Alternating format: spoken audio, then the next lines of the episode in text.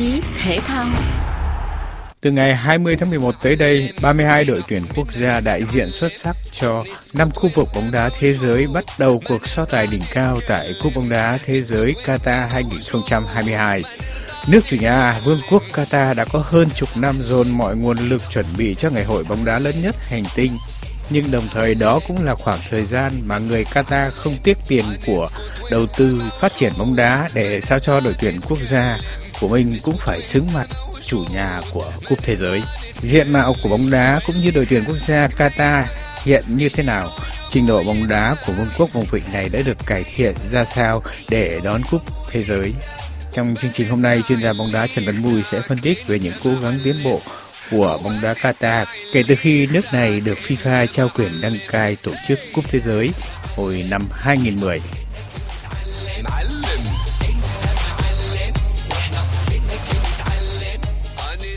Xin chào chuyên gia Trần Văn Mui. Qatar đang chuẩn bị đón World Cup 2022.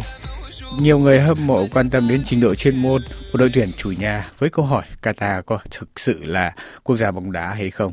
Có lẽ về mặt lịch sử thì chắc chắn câu trả lời có ngay là không. Tuy nhiên, kể từ khi được trao quyền tổ chức cúp thế giới thì bóng đá Qatar đã có nhiều tiến bộ. Thưa ông có thể cho biết những bước tiến bộ của bóng đá ở vương quốc vùng vịnh nhỏ bé nhưng tham vọng không hề nhỏ. Qatar khi mà họ đăng cai được cái World Cup đấy thì rõ ràng là họ cũng phải chú ý đây là cái đội tuyển quốc gia. Thì ờ, cái khi mà họ được trao cái quyền đăng cai, thì lúc bấy giờ Qatar đứng trên bảng xếp hạng thế giới của FIFA đã đứng ngày 113 tức là thậm chí là còn thua rất là nhiều nước ở khu vực của mình ở châu Á. Năm 2011 thì họ là cái nước chủ nhà của Asian Cup, tức là cái cúp châu Á khi mà họ tổ chức cái này thì họ vào đến cái tứ kết. Đó là một cái khởi đầu cũng tuyệt vời. Sau khi đăng cai World Cup. Sau đó thì đến năm 2014 thì tại cái giải vô địch của Tây Á có tức là nó gọi là West Asia đó họ cũng là nước chủ nhà. Và lúc bấy giờ thì họ giành được chiến thắng trong cái trận chung kết thắng Jordan 2-0 và giành cái cúp đầu tiên sau của Tây Á. Sau đó, đó Qatar lại giành cái huy chương vàng tại cái giải mà chúng ta gọi là vùng vịnh Gulf Cup năm 2014 trong cái trận chung kết mà thắng Saudi Arabia thì là còn một cái chuyện là lớn lắm cả đất nước ăn mừng. Thì như vậy nhưng mà sau khi mà được mấy cái năm đầu tiên đó thì đến năm 2017 họ lại tiếp tục tục đăng cai cái cúp vùng vịnh. Nhưng mà lần này thì cái thành tích của Qatar rất là tệ họ không thắng được trận nào. Mãi đến 2019 tức là cách đây 3 năm đó, Qatar mới lần đầu tiên giành được cái cúp châu Á. Thì đó là một cái chiến tích thì là lừng lẫy của cái đội tuyển này. Sau đó đó Copa America năm 2019 thì mời Qatar tham dự cái Copa America. Thì uh, họ nằm ở trong cái group B với Colombia với Argentina và Paraguay. Đến 2021 thì ở cái khu vực Bắc Mỹ là CONCACAF cũng mời Qatar dự năm à, uh, 2021 thì họ dự cái à, cái cúp mà chúng ta gọi là FIFA Ả Rập đó. thì họ ở trong trận bán kết thua Algeria 2 họ giành được cái hạng ba.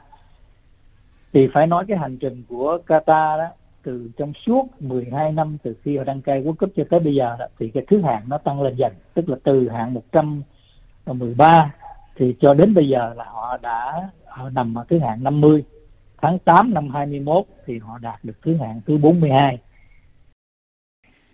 như vậy là sau 10 năm đội tuyển quốc gia Qatar đã trong bảng xếp hạng của FIFA, một sự tiến bộ thực sự ấn tượng, nhất là với một đất nước như Qatar, dân số chưa đầy 3 triệu người, trong đó chỉ có 300.000 dân là người bản xứ, còn lại là dân nhập cư. Người Qatar đã phát triển nguồn lực cho đội tuyển quốc gia như thế nào ạ? À, trước đây đó, tất cả các lực lượng đá trong các cái đội tuyển của các câu lạc bộ ở tại cái giải của Qatar đó, hầu như họ sử dụng đó, các cái cầu thủ nhập tịch ban đầu đó chủ yếu là từ Nam Mỹ. Đặc biệt tức là đến bảy tám mươi phần trăm là từ Brazil. Ừ. rồi uh, Uruguay rồi tất cả những cái cầu thủ mà hạng 2, hạng 3 đó không qua châu Âu được thì đến Qatar. Đội tuyển của Qatar đó là ban đầu là toàn các cầu thủ nhập tịch thì dần dần đó, họ không còn các cầu thủ nhập tịch nữa mà là họ bắt đầu đào tạo những cái tài năng bóng đá trẻ của Qatar đào tạo từ gốc đưa vào. Trong cái đội tuyển hiện tại đó thì chỉ còn có một cầu thủ mà mà chúng ta nói là có cái gốc của Bồ Đào Nha đó là Roro đã trung vệ đó cũng đã 32 tuổi rồi. Còn hầu hết các cầu thủ khác đó, là coi như là những cầu thủ mà lớn lên và trưởng thành từ Qatar đội tuyển của họ đó thì lại được nghĩa là đi du đấu rất là thường xuyên và ừ, được đầu tư rất là nhiều. Cái thứ hai nữa đó là huấn luyện viên hầu như từ trong lịch sử thì huấn luyện viên mà gốc người Qatar đó, ít có mỗi một ông thay là là cựu tuyển thủ quốc gia thì được giao nắm ờ, quyền huấn luyện viên trưởng là một năm. Còn hầu hết là các huấn luyện viên từ xưa tới nay, từ bên Nam Mỹ, rồi bên châu Âu. Và huấn luyện viên hiện tại đó là huấn luyện Felix Sanchez Bas, là huấn luyện viên người Tây Ban Nha, bắt đầu cầm đội tuyển từ năm 2017 cho tới nay cho nên ông ta rất là rành rẽ ừ. với các cầu thủ của Qatar. Và trong đội tuyển thì có nhiều cầu thủ là cũng có hàng trăm trận chơi cho đội tuyển. Thí dụ như là trung vệ Huki nè là gấp vào đội tuyển từ năm 2013 hay là hậu vệ bên trái đó Abdel Karim Hassan là tuyển từ năm 2010 mà chơi 128 trận cho đội tuyển rồi.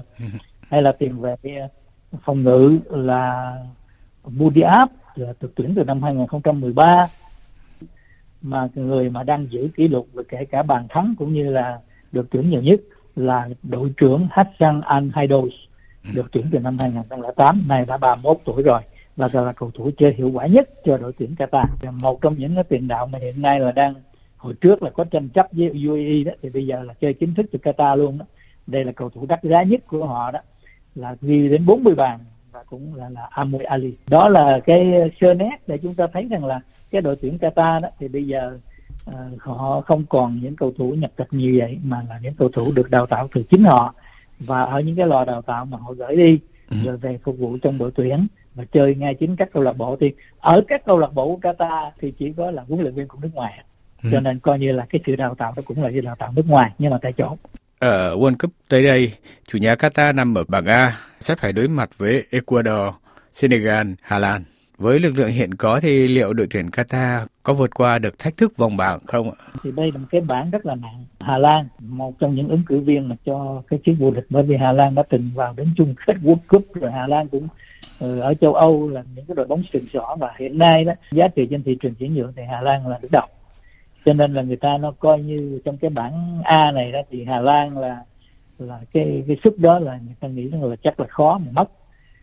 Cái thứ hai nữa là đội bóng sừng sỏ nhất của châu Phi hiện tại là Senegal với những hảo thủ mà chơi ở châu Âu với những cái tên tuổi quá lớn đi. Mane rồi Koulibaly phải nói rất là khó. À, mà Senegal cũng có tham vọng. Chúng ta biết là Senegal để mà giành cái suất mà bước vào cái vòng chung kết này là họ là loại là Ai Cập rồi một cái đội bóng đang lên ở cái khu vực Nam Mỹ là Ecuador. Uh-huh. Ecuador là ở cái chiến dịch mà đi vào cái vòng loại của khu vực Nam Mỹ đó. Ban đầu là họ vững vàng để mà giành cái suất này. Ở những cái lượt đấu mà sau nửa vòng đầu thôi là họ xếp đuôi ngay sau ờ, Brazil với lại Argentina. Uh-huh. thì Ecuador cũng có nhiều cầu thủ tốt. Do đó cho nên là đây là một cái bảng khó. Uh-huh. tất nhiên là muốn lọt vào cái vòng knockout thì phải là đứng thứ nhì ừ. ít nhất là thứ nhì vâng. mà thứ nhì cũng cũng là khó cho nên là trong cái bảng này thì thực ra ở cái trận cái lượt trận đầu tiên đó ngày 20 khai mạc Qatar bằng tất cả tinh thần của cái nước chủ nhà thì họ mong muốn là họ quật được Ecuador nếu nói góc độ nào khác là coi như đội yếu nhất ở trong cái bảng A này ừ. sau Senegal và Hà Lan nếu mà họ làm được cái chuyện thắng được Ecuador thì nó đã là một cái niềm tự hào cho cái ngày lễ độc lập của Qatar Xin cảm ơn chuyên gia bóng đá Trần Văn Mui đã tham gia chương trình với chúng tôi hôm nay.